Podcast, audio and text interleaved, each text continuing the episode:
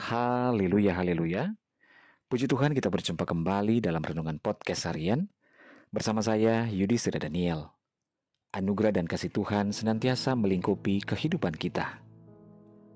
Renungan kita pada saat ini berjudul Waktu Aku Takut, Aku Percaya. Bacaan firman Tuhan dalam Mazmur 56 ayat 7, firman Tuhan berkata, Mereka mau menyerbu, mereka mengintip, mengamat-amati langkahku, seperti orang-orang yang ingin mencabut nyawaku.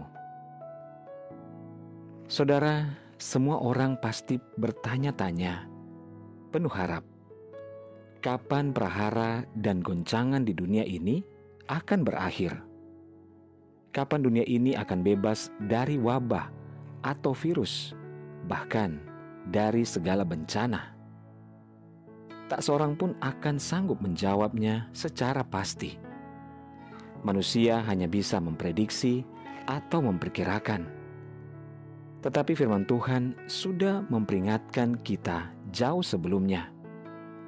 Dalam Matius 24 ayat 8 berkata, Akan tetapi semua itu barulah permulaan penderitaan menjelang zaman baru.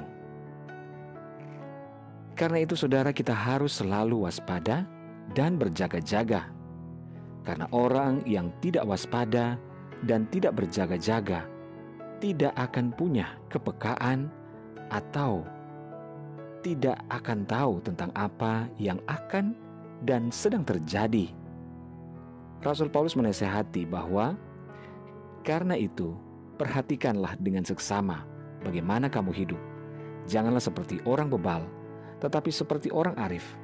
Dan pergunakanlah waktu yang ada karena hari-hari ini adalah jahat. Sebab itu, janganlah kamu bodoh, tetapi usahakanlah supaya kamu mengerti kehendak Tuhan. Mengapa kita harus memperhatikan hidup kita dengan seksama?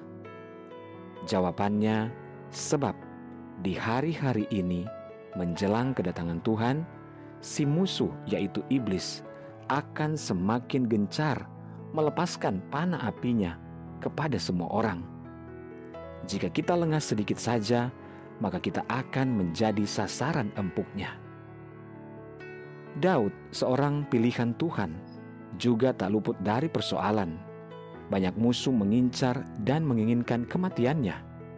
Namun Daud tahu ke mana ia harus lari meminta pertolongan dan menyandarkan hidupnya. Dengan penuh iman, Daud berkata, "Waktu aku takut, aku ini percaya kepadamu.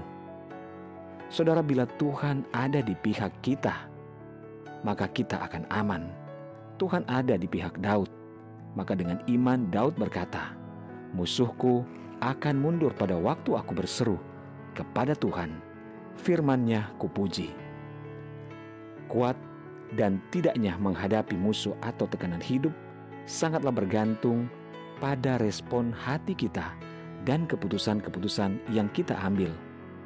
Ada yang mampu melepaskan diri dari tekanan dan himpitan musuh karena ia memiliki respon hati yang benar.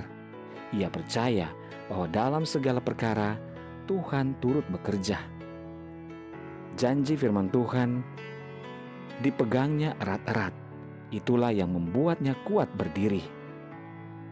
Dan ada pula sebagian orang yang mudah sekali frustrasi dan tenggelam dalam kemelut hidup karena tidak berpegang kepada firman Tuhan. Saudaraku, kepada siapa kita percaya dan hidup, itulah yang akan menentukan hidup kita akan tetap kuat, berdiri teguh, atau akan jatuh dan lemah. Mari bersandar kepada Tuhan.